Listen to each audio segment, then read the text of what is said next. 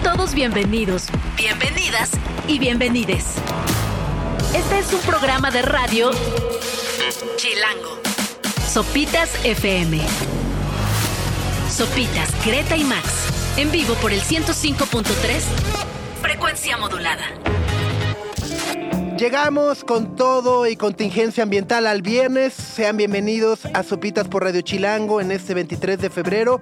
9 con 1 marca el reloj. Buenos días, Gre. Hola, Subs. Hola, Max. ¿Cómo les va?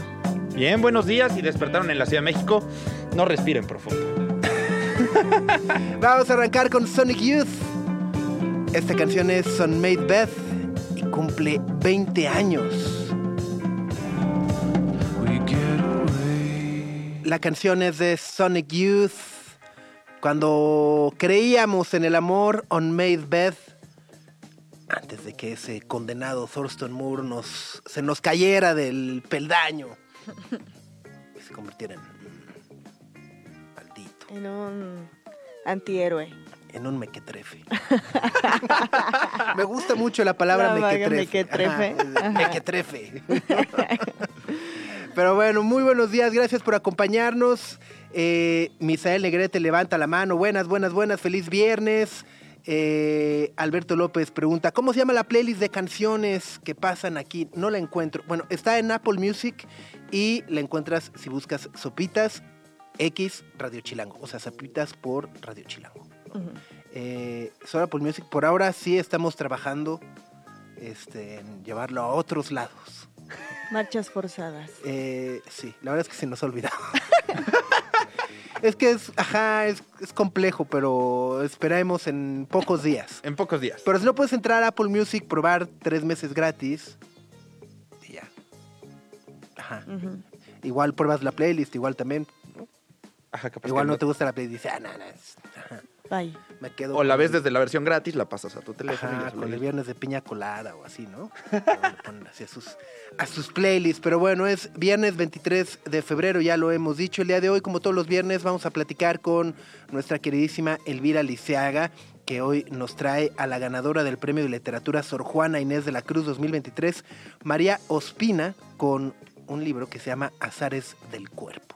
Y ya estamos muy cerca de que arranque la primera edición del Pitchfork Music Festival aquí en la Ciudad de México. Y va a haber muchísimas actividades, pero una que nos ha llamado muchísimo la atención son las que se van a realidad- realizar perdón, en la Casa del Lago. Y para eso Mabe Frati se presentará ahí el 10 de marzo y nos va a acompañar aquí en la cabina para contarnos todos los detalles. Así es, así que como verán tenemos un gran programa. Eh, además les traje cronchas. El otro día estábamos platicando de cronchas. A. Sí necesito que las... Ajá, quiero... es- es- ver. esto es como de estos videos de hora de los chavos de reacción en vivo. Reacción en vivo. Reacción en vivo. Ah, Greta reacciona a la croncha. A, la- a ver, La primero, ¿qué era la croncha? ¿Qué traía? La croncha, a ver, ahorita, ahorita que la abran, A ver, a este, no sé si se alcanza a enfocar para los que están en el YouTube o nomás ven ahí una cajota. Eh, pero a ver, ahí está. Es una Azu. Experiencias que unen. Órale. ¿Qué es la croncha entonces? Es Es un, Un manjar. chocolatín, o sea, como croissant con chocolate y cubierta de concha. Uh. O sea, croche. Esto croncha. es de, de qué sabor es la concha. Eh, ¿Sepa? ¿Avellana? es como, ajá, como de la blanquita, ¿no? Vainilla. Es como vainilla, es que en algunos lados es vainilla, en otros lados es avellana, Ajá. nuez o así, entonces no, Ok. no sabemos. Qué Pero rico. ahí las dejamos. Buenos días. Viernes de eh, contingencia ambiental de doble no circula. doble no circula contingencia ambiental de ozono. Eh, hay diferentes tipos de contingencias ambientales. La que hoy nos tocó es la de ozono. La de ozono eh, tiene que ver con la contaminación que sacan los coches, la contaminación que sacan las fugas de gas LP, los productos de limpieza, las industrias. Se junta con el calorón que hubo Ajá. ayer. Se junta con que no hay aire ni por error, ¿no? No hubo viento, no se movía una hoja. Todo eso eh, contaminó la ciudad, entonces estamos respirando puras cochinadas de ozono y eso desató el hoy no circula. Eh, ¿Quiénes no circulan hoy? Nadie que tenga holograma 2. Nadie O sea, circula. ajá. Los que tengan holograma 1, si tienen placas que terminan en 2, 4, 6, 8, O sea, en 9 pares. o 0. Ah, 8, 9, Y 0. o sea, en pares y 9. pares y 9. Si tienen holograma 1. Y si tienen holograma 0 y doble 0, si es azul. O sea que terminan en 9 y 0. O sea, cero. O sea, a ver, eh, pero no el cero y el doble cero era para decir, no, estos contaminan menos y entonces no circulan y entonces todo el mundo compró coches para el cero y el doble cero y entonces ahora resulta que, que da lo mismo. Cuando hay contingencia ambiental, un poquito sí. La Ajá. situación es grave. La situación es... O sea, el único que circula es el triple cero, ¿o qué? O sea, Ajá. o sea, es, Eh, está es que complicado. ya es una tomada de pelo, ¿no? El- Digo, el cero, si van en la cero, calle, no nos van escuchando cero. en el coche y se dan cuenta que su placa es azul. Ups. Pero esperemos que no. Eh, eh, este es lo, lo que está pasando ahorita en la Ciudad de México. Y a las 3 de la tarde van a anunciar si las condiciones no han mejorado. Y a ver si también mañana tenemos contingencia. Ok. Eh, que, insisto, creo que de, o sea, es una monserga, eh, sobre todo en una ciudad tan cochista como la nuestra, con un servicio de transporte público eh, tan, ¿no? Este, es una monserga, pero en realidad eh, lo que más nos debería preocupar es justo cuáles son las acciones que se toman para que en algún momento esto no se repita, porque todos los años ya sabemos que febrero, marzo hay contingente, ¿no? Y es como, ah, pues hay Pero en realidad eso enven- nos está envenenando, está per- perjudica nuestra salud, lo que estamos respirando todo el tiempo, por eso es importante también que pues eviten las actividades al aire libre, que no hagan ejercicio, etcétera, etcétera. Eh, eh, pero justo, no más allá de los coches es, bueno, ¿y cuál es el plan para salvar o cuidar la salud de los que habitamos o cohabitamos esta ciudad? Exacto. Eh, Este, esta contaminación por ozono impacta mucho nuestro sistema respiratorio, nuestro sistema cardiovascular. Entonces, correr en las mañanas no es buena idea. El recreo en las escuelas, eso de las caray, bueno, eso como lo odiaba. Hoy es último ah, viernes de mes, entonces no hay clases en muchas escuelas. Ok. Pero cuando los que sí tengan, pues no salgan a jugar mucho. Eh, también se recomienda no hacer actividades al aire libre, ninguna clase. Y como también eh, la fuga de gas LP o el gas con el que usamos en nuestras casas afecta el ozono, también se recomienda apagar el boiler si no lo están usando. Tapar las ollas y los sartenes para consumir el- la menor cantidad de gas sí. posible. Y eh, reducir el uso de solventes y pinturas en estas épocas. O sea, no pintar, No pintar o tratar O sea- de pintar lo menos posible. una mona menos al día. Eso. Si eran dos, Si eran dos, nomás era del desayuno y ya. ¿No? Ajá, ok, ok. ok. Ajá, entonces hoy O sea, día. es, como, es como el ayuno intermitente, pero de mona. Exacto. De monas. Ahí está. Luego Gabsi dice, no triple cero, pero híbridos y eléctricos sí circulan en contingencia. Pues sí, pero es, es, a ver, es una, es muy cínico, ¿no? Eh, y, a qué me refiero es que eh, la idea de tener coches eléctricos es en efecto reducir el consumo de, bueno, más bien el CO2, etcétera, etcétera, etcétera. Y uno se compra su coche eléctrico y dice, claro, estoy cambiando el mundo. Y luego te das cuenta que en realidad que en México la energía eléctrica pues, se consume quemando, ¿no? Así es. o sea, Combustóleo. es ajá. mucho- ajá, puede ser mucho más contaminante que un auto de gasolina. Porque la infraestructura de energías eh, sustentables en nuestro país no existe, ¿no? Y entonces, para cargar tu coche eléctrico, tu coche híbrido, lo que sea, pues de todos modos se está quemando un chorrísimo de, de combustible. Lo estás contaminando de la misma manera que si tuvieras un coche. Por eso me parece que es como muy cínico y por eso creo que es como muy fuera de tiempo o muy confuso o muy mal hecho el... Ah, el cero, doble cero, triple cero, híbrido. Todos contaminan lo mismo. En este país todos contaminan lo mismo. Entonces está, está complicado esta ciudad. Así es. Bueno, pues vamos con música. Si arrancamos este viernes, entonces justo eh, los aquarobics nos los ahorramos el día de hoy. y vamos con esto de Kings of Leon que estrenaron canción, anunciaron nuevo álbum. A ver, esperemos tantito porque empieza en alto. Vienen al Vive Latino. Eh, sí, ¿no? Vienen Sí, al Vive vienen al Latino. Vienen a no sé qué, a la feria de Guanajuato. A la feria ah, de no, las vinieron a. No, esos son los Imagine Dragons, pero vienen a una Ah, sí, feria, ¿no? cierto. Y ahora que las ferias, ajá.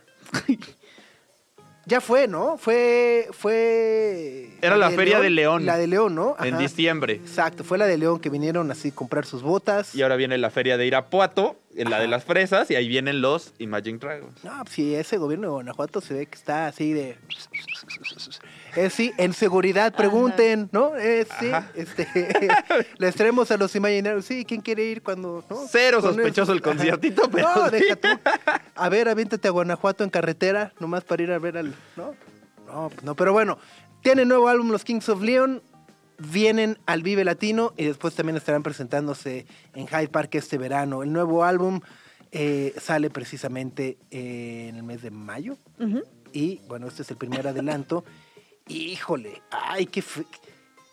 No los había visto todos bañaditos, rasuraditos, ya hasta en su tercito de Abercrombie. ¿Dónde están esos vaqueros, rancheros que ordeñaban vacas y... Ah, está cool la chaqueta del. Digo, la chamarra del vocalista. ¿Cómo se llama? Lo mismo, Jared Followell. Ah, pero está fresa. Sí, ya, ya, ya se salieron, ya dejaron de mascar paja. Sí. Que no se me tocó así el primer disco, el Judan Young Manhood, así de... ¡Eh, primo! ¡Eh, primo! Vamos a tocar la guitarra. No, Y ahora ya están ahí todos... Parecen de Abercrombie. Sí. ¿No? Pero bueno, la canción se llama Mustang. Esperamos que les guste. Ajú. If you're free tomorrow, don't make any plans. Desde Nashville, Tennessee, son los Kings of Leon, Caleb Jared, Nathan y Matthew Followell, los hermanos y primo ¿no? de, lo- de los Followell, parte de su nuevo álbum que se llamará Can We Please Have Fun? Pues sí, lo- nos, nos preguntamos, pero en este mundo, man, no está imposible. En este mundo está ¿Con esta difícil. economía? ¿Eh? Sí, sí, sí, sí, sí. En esta economía, dice Max. Nomás, nomás si eres el dueño de Nvidia, ¿no? Los, los procesadores. ¿Qué les pasó? Ah, ¿no viste que así de reportaron ganancias loquísimas? Como de 60 mil millones, o sea, ajá. Ah, no, pues sí sale. Sí, no, no, no, o sea, ahora sí que qué envidia, pero...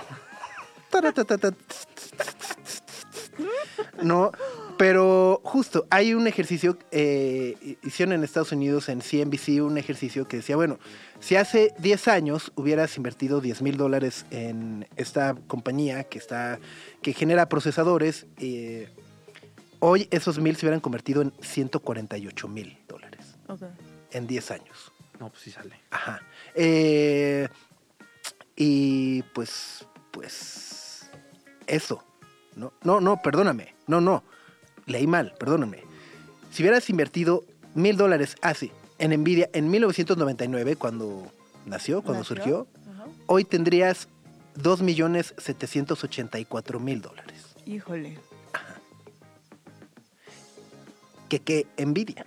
Que- que, ajá, Eh, y sí todo el mundo se tener- todo mundo se pregunta, bueno, ¿por qué le fue tan bien y demás? Y es porque precisamente es la empresa o la principal compañía que se ha encargado de desarrollar todos los chips y microchips y, y procesadores eh, que están ocupando las empresas desarrolladoras de inteligencia artificial. Entonces, todo, como todo- el mundo dice, ah, la inteligencia artificial van y le compran ellos y dicen, ah, Eh, negociazo. Ajá. Ajá, sí. Son los únicos a los que les va bien en esta economía, parece ser. 9 de la mañana con 20 minutos, vamos con más música. Esto es The Last Dinner Party.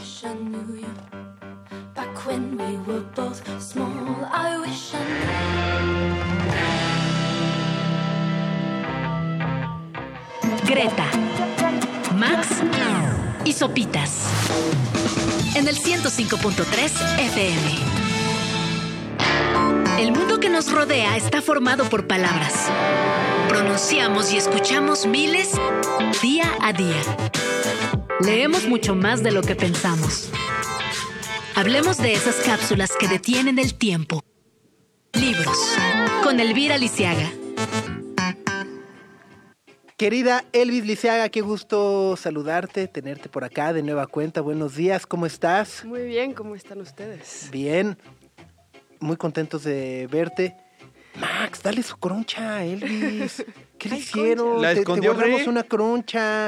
Ah, Ah, wow, ¡Qué espectacular! Ah, Qué Ajá, no sean gracias. maleducados con las visitas.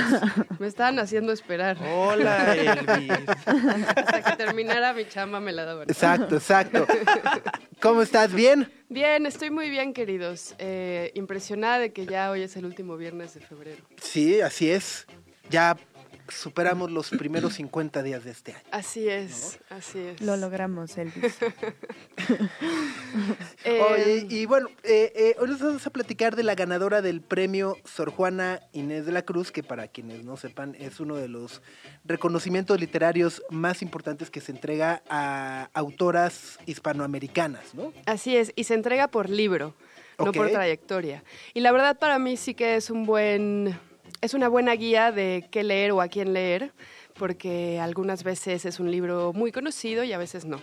Y yo no conocía a esta mujer colombiana que se llama María Ospina Pizarro y cuando se ganó a finales del año pasado este premio por una novela que se llama Solo un poco aquí y que apenas va a llegar a México porque está editado en Colombia por Penguin Random House y tengo muchísimas ganas de leerlo, me di a la tarea de leer sus cuentos que que están increíbles, increíbles. Ella es una escritora que además es académica y se ve que tiene muy estudiada la, la guerrilla en Colombia y cómo los conflictos violentos afectan las vidas de las mujeres en especial. Y estudió en Harvard, tiene un montón de papers académicos eh, sobre, sobre las desigualdades que, que se conservan o que se, no sé cómo decirlo, eh, sí, como las vidas de las personas más afectadas por las desigualdades y las violencias en general en Colombia. Y estos libros de cuentos son, eh, son como muy elegantes, porque está la violencia, pero no es la violencia en su versión pornomiseria, no es la violencia en su versión más gráfica, en su versión más gore, es una especie de telón de fondo del que las personajes van huyendo, del que las personajes van pues tratando de reconstruir una vida. El libro se llama Azares del Cuerpo. Está editado por una bellísima editorial barcelonesa que se llama Las Afueras, una editorial independiente muy prestigiosa y realmente de esas que dices, quiero uno de todo. uno de- ajá. Son libros muy bonitos, son libros... Ellos tuvieron como una especie de greatest hit con un, un libro que se llama El nudo materno de Jane Lazar, que les fue súper bien, hizo que fueran un poco más conocidos y, y las ediciones son realmente muy lindas de las afueras, ¿no? Son libros como pequeños, muy cuidados, muy bonitos. Y aquí lo que tenemos es unos relatos en donde, pues miren, por ejemplo, el primero que a mí me fascinó, que se llama Ocasión, es una chava que es trabajadora doméstica en una casa eh, de una señora trabajadora con privilegios en Bogotá y ella escapó a la guerrilla y no se atreve a contactar a su familia porque ni siquiera les dijo que se iba a la guerrilla. Y como toda la guerrilla va asomándose como una especie de fantasma en el cuento, como la selva, eh, las violencias, los entrenamientos, los abusos, eh, una serie de condiciones que o se idealizan o se sentencian solo por ser un movimiento, eh, pues un movimiento Pues de sí, sí, guerrilla, sí, sí, ¿no? me- no ajá, sé cómo o sea, decirlo de otra manera. Re- Y- rebelde. ¿no? Exacto, y lo que ella va contando es como las nimiedades que la persiguen, como una serie de flashbacks de la guerra. Y es muy interesante cómo está tratando de hacer su vida, pero ya en la ciudad todas las puertas se le cierran y está asistiendo como a grupos de reinserción y a programas de terapia de grupo. Y entonces como que le dan una serie de claves y herramientas como para hacer una vida nueva que, que no van a poder eliminar lo que ella viene cargando y ese reencuentro con la familia que va buscando, que va buscando y que parece ser imposible porque pues la madre no vuelve no vuelve a pronunciar su nombre. Y luego en el segundo cuento es una de las hermanas de la chica del primer cuento, Zenaida, que también trabaja eh, que es niñera también y que de pronto se imagina qué habrá sido de su hermana. ¿no? O sea, como que tiene esta relación con la niña la que cuida, la niña está más encariñada con ella que con su madre. Entonces son como una serie de espejos muy extraños que se van tejiendo a lo largo de todos los cuentos. Luego en el tercer cuento tenemos a una chica que está en un departamento, ya vive en Estados Unidos y regresa a Bogotá para terminar de escribir un libro y está observando una casa de monjas que está enfrente, como chicas también medio como de entrenamiento, y al mismo tiempo enfrente hay otra casa a donde van los que están entrenando para, para integrarse a las Fuerzas Armadas. ¿no? Entonces es como una serie de observación de todo esto en la juventud especialmente. Y, y ya les digo, es como muy sutil eh, y a la vez muy profundo eh, la mirada de estas chicas eh, de una Colombia que, que está, pues, que parece que no tiene nada que ofrecerles, ¿no? Sí, leo, leo por acá justo como la portada de Azares del Cuerpo de María Ospina Pisano y dice, Martica estiró la piel rugosa y manchada de su clienta. Con la otra mano untó la paleta de cera caliente que despedía olor a limón. Aplicó el líquido pegachento sobre los montículos donde nacían las nalgas de la vieja. Solo durante las escasas sesiones de depilación de los últimos años, Mirla se había percatado de esas regiones de forma tan palpable había ido perdiendo el hábito de esculcárselas. Órale. Bueno, claro, es que además está el cuerpo, están los cuerpos sí, de estas mujeres que Los azares del que cuerpo. desean, que varían, que se transforman con la realidad, que diferentes situaciones las desconectan a ellas mismas de su cuerpo y ellas están también habitando esa desconexión. Y es muy interesante cómo las historias se aterrizan en el cuerpo y en la visceralidad, el tacto, las texturas, eh, la experiencia innombrable que puede tener un cuerpo tratando de hacer una vida. Está, suena, suena interesante. Y no, no, no, no, no, no vi que lo traías hasta ahorita. Se ve fácil, de lectura sí, accesible, es cortito. ¿no? Además, eh, es como este lenguaje de los cuentos que desde luego apela a la brevedad y te dice poco y con poco te dice un montón, pero también es un lenguaje como muy coloquial y al mismo tiempo muy colombiano, que yo como que luego imagino los acentos. Sí, sí, sí. Eh, pero de pronto tiene unas frases lapidarias, ¿no? Como muy certezas, eh, muy certeras, unas sentencias brutales sobre la vida, sobre ser mujer, sobre el cuerpo. Y me gusta mucho pensar en que hay una especie de constelación de mujeres que narran las violencias de otras maneras, en donde realmente no narran la violencia o el acto violento, sino lo que provoca. Y un ejemplo mexicano excelente es Noche de Fuego. ¿Se acuerdan de esa película? Sí, sí, sí, de- Que es como una gran película sobre la violencia, pero la violencia no necesariamente es lo que ves en la pantalla, sino cómo permea en la vida de las demás. Y también está el cuerpo, ¿no? Cuando le cortan a la protagonista el pelo. Sí, es interesante, relación violencia, pero no gráfica, y cuerpo, eh, de una manera sutil, de una manera a través de la experiencia y de eso que, que me parece a mí que desarma mucho al espectador o a la espectadora y que crea bastante empatía. O sea, es como entender un poco que, o sea, no es necesario ver el acto de violencia por sí mismo como el ataque, sino más bien que siempre está alrededor del personaje esa violencia. Sí, o sea, la violencia no es solo el acto violento, Ajá. sino toda la estructura que la permite, que no la condena, que no la castiga. Y por otro lado también es el miedo, es la paranoia, es las estrategias de protección y a veces me parece a mí más sofisticado e incluso más eficaz para hablar de violencia, no retratarla burdamente, Sí. sino evocarla, Ujú. como ese fantasma que rodea nuestras vidas. Eso que nos viene pisando los talones, ¿no? Es que ahorita que mencionas Noche de Fuego, a mí sí se ve, o sea, la película me gusta mucho y creo que hay otras, sobre todo directoras mexicanas que han logrado hacer eso a través de las películas, que no te presentan el ataque y como el morbo que puede llegar a generar, sino más bien crean atmósferas en las que te está diciendo que todo, todo el tiempo hay un peligro para los personajes, sobre todo los femeninos. Entonces te ponen como un paisaje, una ciénega y se ven calma, pero lo, o sea, narran tan bien la historia que te es imposible no pensar de, o sea, sí se ve todo en calma y todo es muy hermoso, pero Ahí está. Ahí está el peligro, detrás, ¿no? ajá. Bueno, ¿ya vieron Zona de Interés? No. No, de yo no. Jonathan Glazer. Ajá. No, no. Es así, ¿no? Es eso, Ajá. es eso. Eh, es la escena de la normalización de la violencia dividida por un muro en donde de un lado hay una familia brutalmente Feliz. privilegiada Ajá. y del otro lado están quemando a judíos.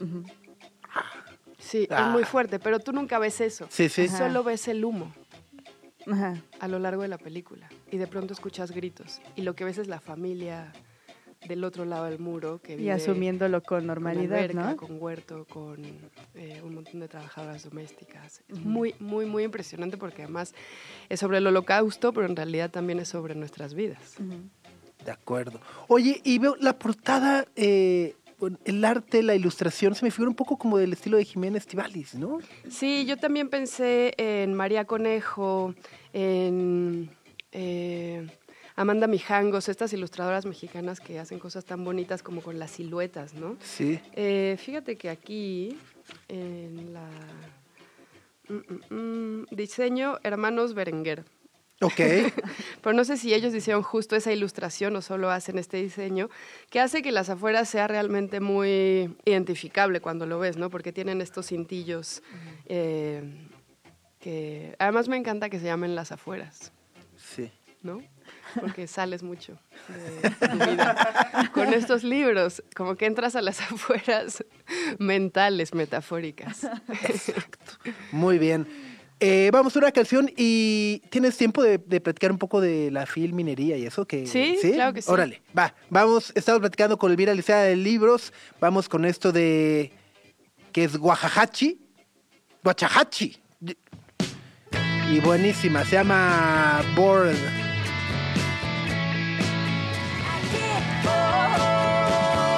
I Get Bored desde Alabama. Es Guajajachi o Guachajachi o Guajajachi. Alguna vez le tendremos que preguntar cuál es la pronunciación Correcta. correcta de su proyecto de Kate Crutchfield, que está por estrenar un nuevo álbum donde viene esta canción que se llama Bored, I Get Bored. Pues sí, todos en algún momento nos aburrimos de lo mismo. Estamos platicando con Elvira Liceaga, nuestra queridísima Elvis, que hoy presentas tu libro en Coyoacán. Bueno, es una de las presentaciones o actividades eh, que estarás teniendo. Así es, si son sureños o están cerca en el sur, porque entiendo que moverse es un eh, infierno directamente, y están por Coyoacán, a las 6 de la tarde en la librería, la maravillosa librería Utópicas, que por suerte se ha expandido y ahora tiene una sede más grande y donde se encuentran libros maravillosos que no se encuentran en ninguna otra librería. Vamos a presentar Las Vigilantes con Nayeli García y Marina Sagua, que son dos escritoras que yo admiro muchísimo y me siento ahí como muy pomposa con ellas. Así que si quieren venir, será un placer verlos por ahí. Es de 6 a 7 en Carrillo Puerto. Eh, ahora me parece que es el número 60, pero no estoy segura. es una 60, casa ¿no? hermosa, ¿no? Hermosa, sí sí, sí, Y es una gozada entrar a Utópicas, la verdad. Eh, se los recomiendo. Les recomiendo que vengan. Sí, Y lleven cash. Sí, sí. sí. Yo les recomiendo que vayan y lleven cash para que, compren varios, ¿no? Para que Y, salgan ahí. Y bueno, ayer empezó la feria de minería, que es una feria grandísima en el Palacio de Minería, en el centro histórico. Al parecer, este año esperan alrededor de 100.000 visitantes. Órale. Ajá. Wow. Eh, también es una gozada. Yo luego me Sí, siento en las ferias como, Es abrumador, ¿no? como en buffet, como que siento que no puedo con todo. A, a mí me, a mí me abruma demasiado, como que quieres ver tanto que al mismo tiempo es como, Sí, sí, sí, sí, sí. ¿por dónde empiezo? Y ah, ya no me va a dar tiempo. ya. Es mareador. Ajá, bueno, pueden ir varias veces si les queda. Sí. Eh, y bueno, se presentan un montón de novedades editoriales. Desde luego ya hay un montón de charlas alrededor de corrientes literarias, problemas sociales, autores, ¿no? Como Francisco Hinojosa, que hay una mesa sobre leerlo a él. Eh, mañana sábado se presenta la nueva novela de Brenda Lozano, que está editada por Alfaguara, Como sueñan los árboles, a las 4 de la tarde, también con Nayeli García. Eh, y bueno, les recomiendo que vayan a ver el, el programa que yo ahora mismo lo estoy eh, es eh, efectivamente abrumador, pero vayan a buscar las, las novedades que les interesa, porque es un encuentro muy lindo. Para mí la Feria de Minería lo que tiene es que se parece a las ferias, aunque no es en una plaza pública, tiene esa alma de plaza pública, porque realmente van familias, van niños, Sí. hay muchas actividades infantiles, eh, va gente con todos los intereses literarios, los que les gusta la historia, la sociología, los libros de no ficción, la autoayuda, las memorias, las novelas, lo literario, lo no literario, los cuentos, los libros infantiles, ¿no? Eh, hay como una una sensación de, de- feria, de festival, como realmente muy incluyente. Eso me gusta a mí mucho de minería. Y mm, bueno, yo también voy a presentar, pero ya no quiero decir yo, eh, pero hasta la próxima semana. Y hay un montón de, hay un montón de cosas y además está el programa de televisión de, de la UNAM, que esta vez me parece que otra vez va a estar nuestra querida Laura García haciendo un montón de entrevistas. Eh, hay un montón de talleres también para niños de hacer separadores, de hacer libros, de hacer dibujos, de hacer cuentos, de creación de personajes. Todo eso sucede desde luego los sábados y domingos alrededor de las 11 de la mañana. Y hay también talleres de poesía, talleres, eh, estoy aquí viendo un taller que se, se me antoja muchísimo, que es para adolescentes, que dice de poetas y locos, todos tenemos un poco, que es como cómo jugar con las palabras y cómo pues quitarse un poco el saco de la solemnidad y poder jugar, hacer versos, ¿no? Eh, también en esta edición se presenta el libro que conmemora los 50 años de la Cineteca Nacional para todos los cinéfilos y los cinéfilos que, que gustan solo del cine de arte. Eh, presenta Juan Villoro este fin de semana, su libro No fue penal, y va a estar con Marion Reimers, que se me hace que eso va a estar, Va a estar padricísimo. padrísimo, sí. Ella también tiene un nuevo libro que presentar. Y, bueno, pues así nos podríamos ir. Está la poeta Rocío Cerón, eh, ya decíamos, está Brenda Lozano, eh, se presentan revistas independientes, eh, se presenta El funeral de Mauricio Montiel. bueno, ¿qué, qué, qué se les antoja? Sí, bueno, la, la queridísima Luciana Weiner también de que Chilangos Paz estará presentando su álbum, su álbum, eh, su libro Fortuito, ¿no? Eh, sobre eh, la criminalización del aborto en México. Ah, que, qué bien. Que, que- que vale la pena. eh, con Karen Villeda y Luisa Cantú el día de mañana. Mañana. Ajá, Ah, yo quiero ir a eso. Eh, sí, está, está padrísima, sí, la feria de minería y además... pues, Está bien accesible. 20 pesitos. 20 pesitos de lunes a viernes, pesitos. 25 en fin de semana. Ahí está, el plus. Pues sí, y además puedes conocer a los autores porque siempre hay firma. Entonces como que puedes acercarte y... Y el libro de Brenda Lozano está bien bueno. Ah, Para ¿sí? presentar. Qué bien. El de soñar como sueñan los árboles. Vale mucho la pena. Tengo muchas ganas de leerlo. igual, sí, maldito Max. Ah, lo traigo en la mochila. Pues mañana a las 4 de la tarde ella, ¿no? Ajá. Sí, ahí está, muy bien. Pues querida Elvis, te deseamos muy buen fin de semana. Suerte eh, el día de hoy en la presentación de tu libro, Las vigilantes. gracias. En, eh, Coyoacán. Es, ajá, ay, se me fue la dirección, maldita sea. Carrillo Puerto Carrillo 60. Puerto 60, exactamente. Yo así, ajá, yo así de Salvador Novo, ¿no? Así haciendo Sí, el mapa sí. mental, Carrillo Puerto. Ahí, es. Muchísimas Buenísimo. gracias. Bueno, que tengan buen fin de semana y nos vemos por ahí en la fil de minería también, que recuerden que está toda la semana, que de lunes a viernes está mucho más vacía, si es que se pueden dar una escapada. Ahí está, listo. Pues gracias, Elvis. Buen fin de semana. Son las 9 de la mañana con 54 minutos. Vamos a hacer una pausa y volvemos. Sopitas, Greta y Max. Radio Chilango.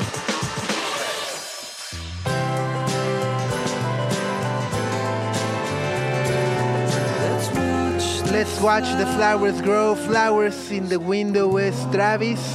Eh, saludos al querido Frank Healy que está en nuestra ciudad. Viene a la Ciudad de México a- como parte de este pop-up del Treasure Club International, que es este antro en Nueva York, eh, que está haciendo un pop-up en el foro Indie Rocks hoy y mañana. Eh, hoy está, me parece, eh, CJ Ramón de los Ramones. eh, Promised Land y demás. Y mañana estará Frank Healy, entiendo, estará haciendo, no sé si es un acústico o una presentación con guitarra eléctrica y todo de algunas de las canciones de Travis. Es solamente él solito. Eh, y bueno, pues los, bol- los boletos están cariñosos, ya es- están ahí en Pass Line ahorita entre ellos, así de dos mil pesos con meet and greet. Ah, chis. Con meet and greet, Con o sea, de la con- foto y ya, ¿no? Con darle la mano Ajá, al Fran. ajá. Ajá. Un Sí, abrazo sin no hay. tocarse, en realidad. Ajá, Como para, para, para hoy sí hay varios, ¿eh? Para hoy sí hay, este, para el CJ Ramón hay de 650, el 900 con el VIP que dice área y bar exclusivos. ¿En el dónde? ¿Es En el Indie En Rocks. el Indie Rocks, Ajá. o sea, es arribita. Eh, no sí, sé. ¿no? Ah. Ajá. Pues ahí está. Nosotros pasamos, contamos el chisme eh, y pues a eso viene Fran Gil y si lo ven en la Ciudad de México, ahí salúdenlo. Díganle, te queremos, Fran. ¿No? ¿O no? ¿O no? ¿O no? Yo, yo, yo sí lo, lo, lo- quiero mucho. Bueno, eh, 10 de la mañana con dos minutos. A ver, ¿qué nos han puesto? Este, hola a todos, que tengan bonito viernes, excelente fin de semana. Igualmente, Tere Santa María.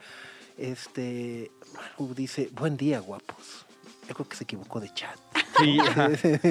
Pensó que estaba entrando así al a match.com, ¿no? Eh, eh, es otro programa. el que- Sí, o entró así al a match.com. Este, bueno, saludos para Elvira. eh, que ¿De dónde son los chocolatines con concha? Híjole, Cronchas. las cronchas, ajá. Eh, se llama Auna. A una. Auna. Eh, es un café restaurante del chef mexicano Jorge Vallejo, eh, el del Quintonil, premiado, reconocido mundialmente. Y esa maldita mente maquiavélica fue la que dijo, vamos a crear un chocolatín con Con concha. concha. Ajá. Es como terrorismo gastronómico, ¿no? este, pero sí, val- val- vale la pena y son muy llenadoras, ¿no? Son, Ah, son grandes. son- Ajá, Ah, pues, desayuno severo. completo. Sí, sí, sí, sí, sí. O sea, ya de ahí no vuelves a comer absolutamente nada. Ay, bueno, pues 23 de febrero, estoy leyendo que hoy se cumplen 25 años de que Eminem sacó el Slim Shady. Asu, ¿Neta? Asu. Slim Shady.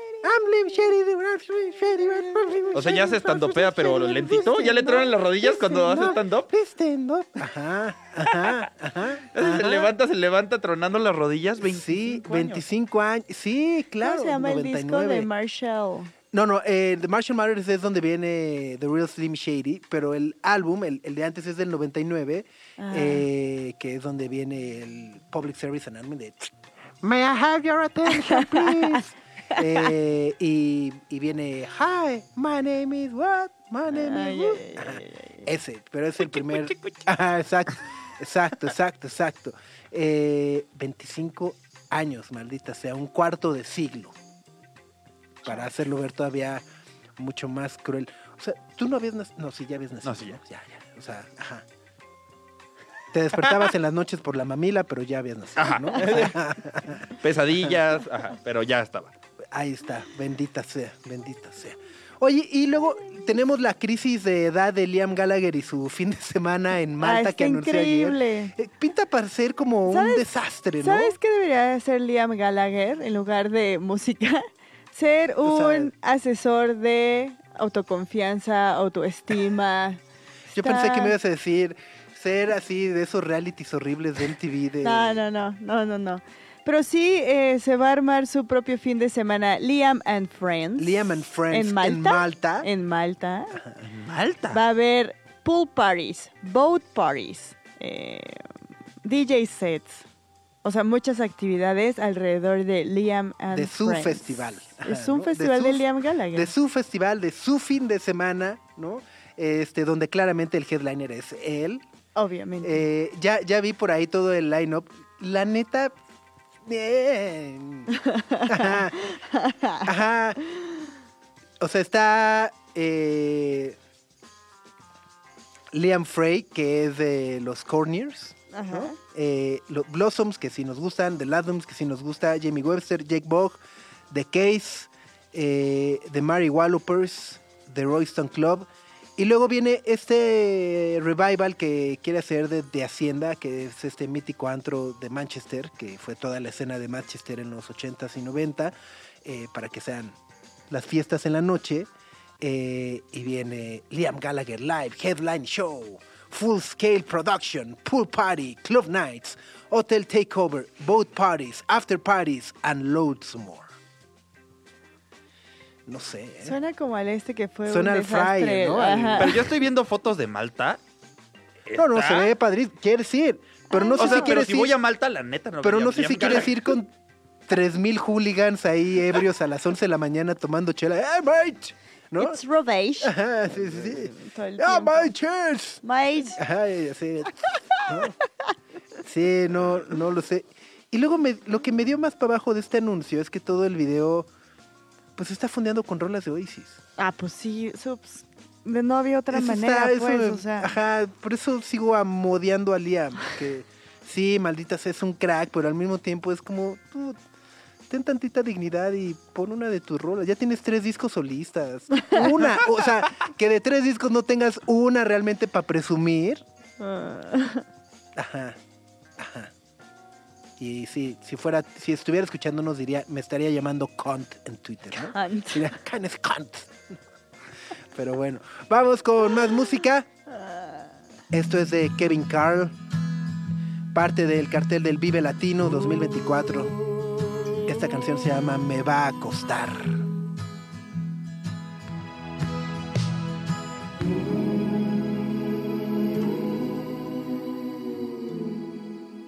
Ahí escuchamos a Kevin Carl, la canción es Me va a costar a las 10, 11 de la mañana aquí en Sopitas FM por Radio Chilango.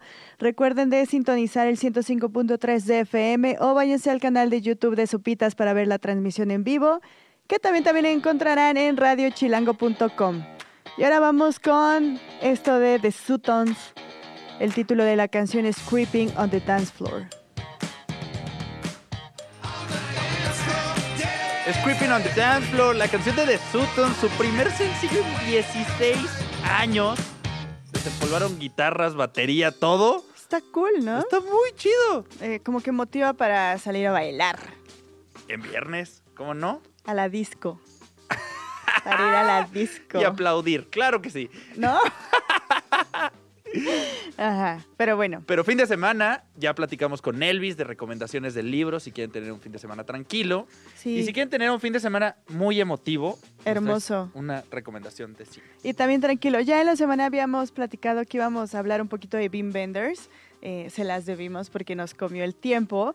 Pero eh, justamente sí, no queríamos dejar pasar la oportunidad de hablar de su última película que se llama Perfect Days, Días Perfectos. Ya está en cartelera, está en salas de cine en México, porque próximamente va a llegar al catálogo de Movie. Y eh, tú ya la viste también, Max, eh, y Sí. no me dejarás mentir. Y no estoy exagerando, se los juro por Dios, pero es una de las películas más hermosas de los últimos años. Es una de las mejores películas de Beam Benders entre sus ficciones también de los últimos eh, años. Y es una maravilla. Es una película preciosa, vale muchísimo la pena. Si la van a ver, van a salir muy contentos, van a salir así con el corazoncito apapachado. Pero, a ver, cuéntanos un poquito más, Gre. Como un A ver. resumen de la película porque es complicado. A ver, no me vas a dejar mentir, pero en Perfect Days no pasa nada. O Qué sea, bueno que tú lo dijiste. Ajá. o sea Sí. no pasa nada. ese, es, ese es un asterisco grandote. Si y van, sí, ajá. no pasa nada. No pasa nada. Y si yo te estoy intentando vender o convencer de ver esta película y te digo no pasa nada, me vas a mandar al chanfle, ¿sabes? Es- Entonces, ¿por qué voy a ir a ver una película que no pasa nada? Pero en realidad, y suena un poco quizá como cursi o cliché, pero es una película sobre la cotidianidad Y lo hermoso que resultan las rutinas, sobre todo la creación de rutinas simples que nos permiten observar la belleza de la existencia. Suena hiper romántico, suena súper papador, suena que deben de sacar la copita de vino, pero eso es como un subtexto que está muy claro en la película, que no se dicen palabras, o sea, nunca, ya sabes, tiene frases llegadoras así de, sí, disfruta de la vida porque se va pronto, el milagro de la existencia, jamás, No, ni una. jamás, ni una, pero ese es el texto de la película, porque conocemos a un cuate que se llama Hirayama, Hirayama, uno de los corazones más bonitos que van a ver en el cine. Un tipo perfecto. Ajá. Es un señor japonés que limpia baños en Tokio. ajá, baños públicos. Ah, exacto. limpia baños públicos en Tokio y los primeros 10 minutos de la película reconocemos el inicio de sus rutinas diarias. No hay ningún diálogo, solo lo vemos cuál es su rutina, nos va quedando cada vez más claro y conforme va avanzando la película existen ciertas rupturas en esa rutina, pero ninguna logra alterar la calma de Hirayama, lo cual es espectacular, porque esa calma viene de la paciencia y del amor que él siente por la vida. Hirayama es eh, un tipo perfecto. Hay escenas muy bonitas durante toda la película. Ya les decíamos, limpia baños públicos. Y hay momentos en los que él está limpiando, llega alguien al baño, él se sale en lo que espera que alguien lo use. Y no tiene que sacar su celular, no tiene que hacer nada, solo tiene paciencia. Ajá. Y es una película preciosa, ya decía, sin muchos diálogos. También te muestra la historia de los baños públicos en Japón. Nunca he visto un baño público así en México. y jamás lo vas a ver. Jamás lo voy a ver, pero Jamás lo vas a ver. Y la, la idea de esta película con Wim Wenders surgió porque lo invitaron como a un concurso de baños en Tokio. concurso de baños. Es como un concurso de baños, ¿no? O sea, como de arquitectura, pues, pero como de la construcción de, de baños públicos. Y fue a Tokio y dijo, la simpleza de un baño y la simpleza que conlleva, eh, o sea, la, la existencia de un baño lo llevó a pensar en la historia de Hirayama.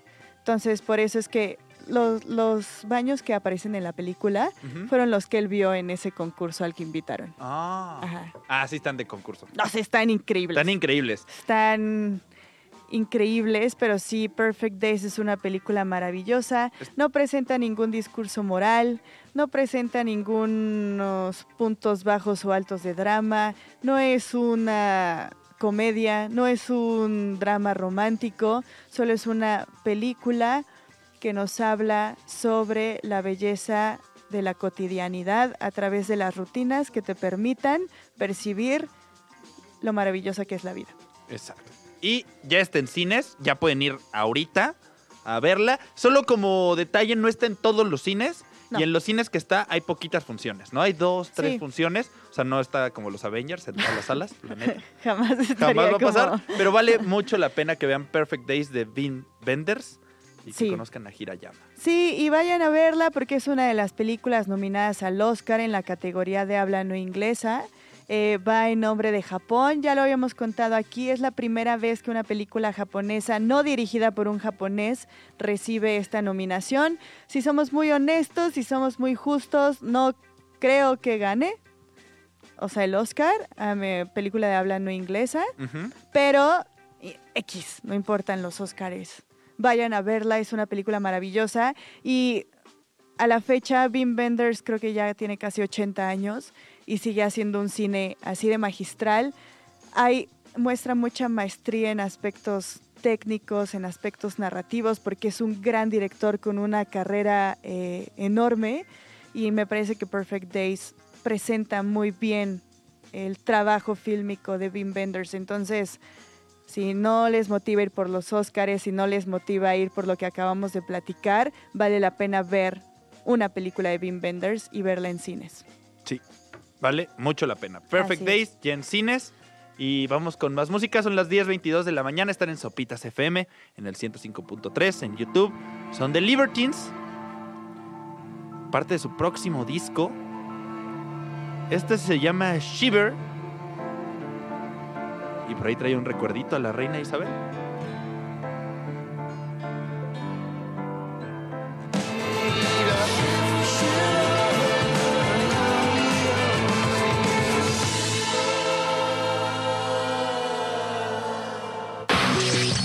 Lo que no sabías que necesitas saber. Sopitas FM. Es de Titanic, bueno, colaboración con Mave Frati que está por acá. Dijo, ¡No! eh, ¡No! No sé si me escucho. Sí, sí, sí, sí, sí, sí. Ah, sí, bueno, es una colaboración con Hila Católica, que básicamente fue la mente detrás de Titanic, que es una colaboración eh, súper bonita porque es, una, es un gran Chula. compositor y eh, esta es la primera canción que salió. ¿Cómo estás? Bien, Qué gusto tenerte por acá. Eh, confesamos an- ante ti, ¿no? Este, en primera persona, que cuando vinieron los organizadores del Pitchfork eh, Festival CDMX y dijeron Mave Frati en Casa del Lago fue de es lo que es el que ahí vamos a estar. qué O bueno. sea, vamos a acampar desde, Ah. desde ahorita para estar ahí. Buen lugar para este, acampar, güey.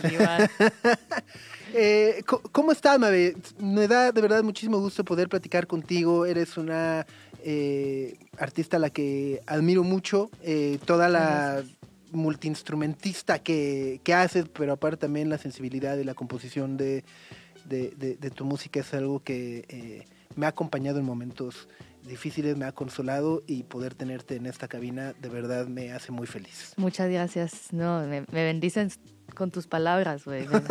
No. Oye, pero, pero, pero cuéntanos un poco, justo. Eh, tú empezaste a tocar el, el, el cello muy chiquita, a los ocho años. Sí, a los ocho años, justo, justo. Eh, fue una decisión, o sea, como que yo quería mucho tocar el saxofón y al final no podía porque tenía algo malo con mis pulmones y como que terminé tocando violonchelo porque fui a la orquesta de niños y el director era violonchelista, entonces cada vez que quería mostrar una parte él tocaba el cello y yo decía, no mames, está buenísimo.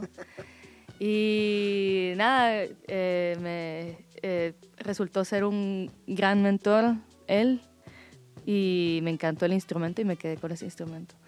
Y recientemente me conseguí un saxofón, pero no hay tiempo para aprenderlo ahorita. Ah. Eh, eh, eh, está padrísimo y, y- y creo que es, eh, me gusta mucho preguntar esto y, y escuchar estas historias porque al final del día también nos habla de la importancia de tener buenos mentores, de- de- del trabajo que muchas veces hacen los maestros, sobre todo maestros eh, de artes, ¿no? Este, pintura, dibujo, música y demás, que son vistos como, ay, es la clase de, ah", ¿no? Sí. Este, y en realidad acaban marcando y, y- y teniendo un impacto real, no solamente en sus alumnos, sino de repente justo en, en miles de personas que acabamos admirando la música de sus alumnos. Sí, yo disfrutaba mucho la música, güey. Me recuerdo que en la escuela nadie se la tomaba en serio. Esa era la, la ca- como que... Ajá, es eh, como la hora de, ah. ¡eh! Bueno, vamos a cotorrear, no vamos a hacer nada. Pero yo hasta la flauta dulce, yo la agarraba así de que vamos a tocar la flauta dulce y... Pero sí, o sea, sí tengo buenos mentores que realmente no son solo de música, tengo mentores que son de vida, que son personajes muy extraños, que no sé, me han dado buen consejo, han sido buenos amigos y así, pero sí. Y, y de ahí, de, de agarrar el, el, el, el violonchelo también, justo supongo que hay un- una gran variedad de caminos, ¿no? Es decir, de, bueno, pues a lo mejor ser eh, música, a lo mejor de, de cámara, este, Sí. o una orquesta, pero en es- eh, eh, tú optaste también un poco por explorar eh, Sí. un camino a lo mejor un poco poco común para los chelistas, ¿no? Es decir, este, empezar a componer eh, también e involucrar otros instrumentos y otros sonidos y otras bases. eh, y luego, bueno, pues justo empezar a colaborar con, con muchas otras personas. Sí, sí, eso fue... Es muy loco porque uno piensa que el Internet es como un lugar súper, como donde puedes encontrar lo que sea, pero luego hacer las preguntas adecuadas para el Internet, eh, como que sí tienen que ver un poquito con tu geografía y como que en Guatemala, yo soy de Guatemala, em, como que mi acceso al uso del instrumento desde otro lugar que no fuera el académico, clásico, etcétera, como que no, ajá, como que no tenía acceso a músicos que ya habían existido hace un chingo de tiempo, eh, como, no sé, Arthur Russell, por ejemplo, que es como uno de los como grandes chelistas que se buscaron como explorar el violonchelo, tocar, cantar y hacer como medio pop, pero no realmente pop con el violonchelo y así. Y nada, como que todo surgió de una manera muy natural y como empecé bandas desde que era adolescente, de las que no estoy muy orgullosa. eran como medio así. eh. Pero fue- conforme fue pasando el tiempo, el cello se volvió más como, era mi instrumento ¿eh? y como que era como el instrumento que podía tocar y como que vol- sentí más cómoda tocándolo y como que empezaron a aparecer estos nombres que, no sé, o sea, como que estaban relacionados con usar el instrumento de una manera más aventurera y cada vez me iba ali- alimentando e inspirando con todas estas chelistas eh, y aprendiendo a ser más como abierta con respecto a la forma en la que usaba mi instrumento y hacía música y naturalmente fue sucediendo. De una manera, sí. ¿Y qué, qué- música, o sea, qué discos, qué música escuchabas? Eh, justo, o sea, como que dices, que el chelo, pero digo, no sé si escuchabas, sí, este, chelistas todo el tiempo. A lo mejor, no sé cuántos años tienes, no sé si te tocó. Estoy vieja. Ah, tiene 30 32 años. O sea, era finales de los 90, principios de los 2000, ¿no? O sea, ¿qué escuchabas? Este, ¿qué? Gwen Stefani o, o- o- No, mira, es que yo crecí en una Britney, familia muy eh, religiosa. Ok. Eh, y era Franco de Vita y así. Ah, no, ni siquiera, güey, era como evangélicos. Ok. Que son un poquito más estrictos y disciplinados Sí. con la religión. Entonces, como que mi mamá era muy. eh, o sea, y yo la amo a mi mamá. O sea, yo Sí, la sí, sí, sí, amo que me haya educado de la manera que me educó, pero como que ella era, censuraba mucho. Entonces, era como música clásica o música, música cristiana. Ok. Entonces, como que, o música instrumental en general, ponía luego Kenny G o cosas como New Wave, así de ballenas con música ambiental, así cosas muy random. Pero, ajá, como que eso fue lo que tuve hasta que fui adolescente y como que empecé así con mis amigos del colegio, así como, como que a espiar sus iPods y Ares y así. Y eh, entonces ya empecé como a, a escuchar otras cosas, pero para mí como que, que- y creo que para mucha gente de mi generación como que Radiohead fue una gran influencia y como que también una entrada a la música experimental, de, o sea, desde un lugar muy comercial quizás. Bjork también, ¿no? Ella, o sea, algo pasó muy extraño en los noventas que se volvieron cosas muy locas, muy populares. Todos dicen que tienen que ver con MTV. Yo creo que sí. Y creo que creo que además justo a lo mejor puede- tiene que ver mucho con- con esta búsqueda de abro comillas lo alternativo, ¿no? Este, y Ujú, de, sí. de- de querer como diferenciarnos. Y ahora, y hoy en día, como que esas diferencias, pues más bien eh, acaban uniéndose de nueva cuenta, ¿no? Cuando de repente ves Sí. este, colaboraciones que dices, pero ¿cómo? ¿No? ¿Realmente pasó? Y dices, sí, están ahí, ¿no? Sí, sí, sí, sí. Como que ya se volvió, todo lo extraño se volvió Sí, trans, sí, sí, sí, sí. Ah, Lo- ya. la- la- es muy raro. Bueno, no sé, hay, hay cosas que sí son muy aventureras luego, que es así, mejor me, mejor Los me callo. ¿eh? Sí. Eh, y justo, eh, tu, tu- tu música es, eh, y, y odio a lo mejor utilizar esta palabra, me disculpo, pero es como muy, es, es- es muy holística. De, de repente eh, me, me da la sensación eh, de, que, de que muchas veces nacen en, tus canciones nacen en, es- en el momento eh, y, las vas construyendo poco a poco. eh, y es a lo que me refiero, porque es como muy, ¿no? O sea, como que no, no, no, no- vaya, des- de nuevo cuenta desconozco el proceso y, y te quiero preguntar justo, eh, llevas una libretita de decir, de, ah, esto, ¿no? Y tienes una libreta de hace cuatro años donde dices, bueno, pues voy a rescatar esta canción de hace mucho tiempo, a ver si ahora sí me sale. o no. Me da la sensación de que es más llegar, creas y, y, Sí. y- y te quedas con, es, con ese espacio, tiempo, momento, eh, que es muy bonito. Eh, sí y no, ¿sabes? Como que justo definitivamente la improvisación libre es algo que me capturó mucho cuando me vine aquí a México, como que eran los, los únicos conciertos que iba y que salía como muy, como que nutrida en general, porque era música que yo no, no tenía acceso, o sea, conci- o sea, conciertos en vivo de eso en Guatemala no, no era algo que llegué a encontrar, al menos yo, y, y dudo que hubiese entonces. O sea, em, y nada, llegando acá a México y viendo estos conciertos, como que eso me inspiró muchísimo y a la hora de hacer mis discos, como que definitivamente el uso de la improvisación era un recurso, pero el- la, la- la cosa de organizar también es súper importante. Para mí, mi proceso creativo ha ido cambiando definitivamente también. O sea, el último disco que todavía no sale eh, es súper organizado y hay mucha composición eh, y la católica también está súper involucrado. Pero eh, definitivamente hay como un acercamiento como si fuera un lienzo, eh, que uso un espacio y trato de colorear, colorear ese espacio con música.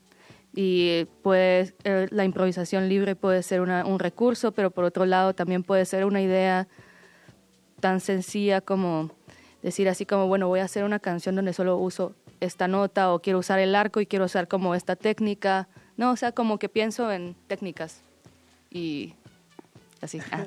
Oye, y hablando de procesos, a mí me interesa mucho cómo, cómo son tus procesos para tocar en vivo. Porque obviamente tienes tu proyecto en solitario, que vas a ir a Guatemala la siguiente semana, estás en Pittsburgh en marzo, pero también vas a turear con Amor Muere. Ah, sí. Y también tocaste con Nila Católica en Europa el- hace unos meses. Sí. Entonces, ¿cómo son estas presentaciones en vivo con todos los diferentes proyectos en los que estás colaborando?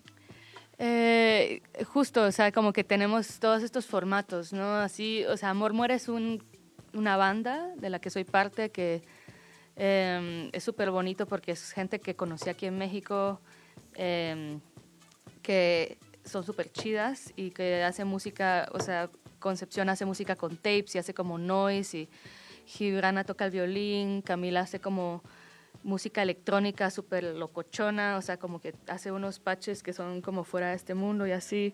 Entonces, como que con ellas, con ellas como que el formato es como un formato muy de, eh, justo como que surge mucho de la improvisación, pero luego surgen canciones y como eh, nos vamos con las canciones, pero también nos damos la libertad de cómo usar nuevas técnicas cada vez que las tocamos. Eh, solo hay diferentes formatos, la verdad, o sea, eh, soy muy eh, flexible con respecto a cómo es que se va a tocar eh, lo que sea que sea que se haya invitado para el concierto, pero sí hay motivos, sí hay canciones, no, no es tan abierto. Ah, bueno, a veces toco improvisación libre, pero sí, sí. Buenísimo. Oye, y te veremos justo en el Pitchfork Music Festival, eh, bueno, en, en dos presentaciones, ¿no? La, que ya hemos platicado eh, en Casa del Lago, ¿no? Que es el sábado al mediodía, que pinta, ojalá no llueva como un Baidora. Ah, sí. Pero en, en Baidora llovió así de que, a ver, tocar madera, güey. Sí, que podamos disfrutarlo. Y bueno, antes, el 8 de marzo, el 8 de marzo junto eh, Andy Schoff en el Indie Rocks. Sí, sí, sí, sí, sí. son presentaciones, bueno, es que son, van a ser únicas, ¿no? O sea, únicas en el sentido de que una es con Andy Schaub, la otra es con Amy Dang. Eh, Sí. Ajá. Eh, eh, cu- cuéntanos un poco también, en, ¿En qué ensayas con ellas, ¿cómo te pones de acuerdo? ¿Ensayan? Ajá. Claro, no, claro, hay que ensayar. Ajá, ¿no? 100%, 100%. No, no, yo sí soy súper pro ensayo. Eh, em, voy a tocar en dueto el 8 con Andy Shaw. O sea, el- ese concierto va a ser en dueto con una saxofonista que se llama Eli Piña. Y en, el, en Casa del Lago va a ser como banda completa. Em, esta vez voy a estar tocando con Federico Sánchez, Gibran Andrade y Eli Piña también. Gibran Andrade toca la batería, es increíble, también deberían de chequearlo. Federico Sánchez, guitarrista increíble también. Y Eli Piña, saxofonista también. Todos los, cono- los conocí en el círculo de improvisación libre y música experimental aquí en la Ciudad de México, de hecho. Y son excelentes músicos y vamos a tocar mis canciones, básicamente. Pues por ahí, por ahí nos veremos el 8 y el 10 de marzo. Mabe, muchísimas gracias por venir, por platicar con nosotros. Ojalá no sea la última. Este, Sí. y, y- y nada, que sepas que esta es tu casa y que te admiramos y, y agradecemos mucho tenerte por acá. Igual, muchísimas gracias por invitarme. Al revés, son las 10 de la mañana con 52 minutos. También nos despedimos, Gre. Max, se acaba el programa. Sí, tengan un muy buen fin de semana y hay varios planes por ahí, pero nos vemos en punto de las 9 a.m. el lunes. Ah, dije así de 20. no, espérate. Sí, mañana, Ya ¿por ves, qué? Mañana, No, mañana los quiero aquí a las 9 de la mañana. No, no, no. El lunes en punto de las 9 a.m. para terminar febrero. Ya, por fin. Bye. Pásenla bonito, que tengan un fin de semana. Aguas con el- la contaminación, aguas con el calor. Sí. No Eh, respiren profundo porque sí está bien gacho todo. Y si quieren tacos, pues mañana está el Tacos Tacos en el Monumento a la Revolución. Exacto, desde el mediodía. Ahí está. Bueno, nos vamos justo con esto de Mave Frati, eh, Titanic, la y católica, que es anónima.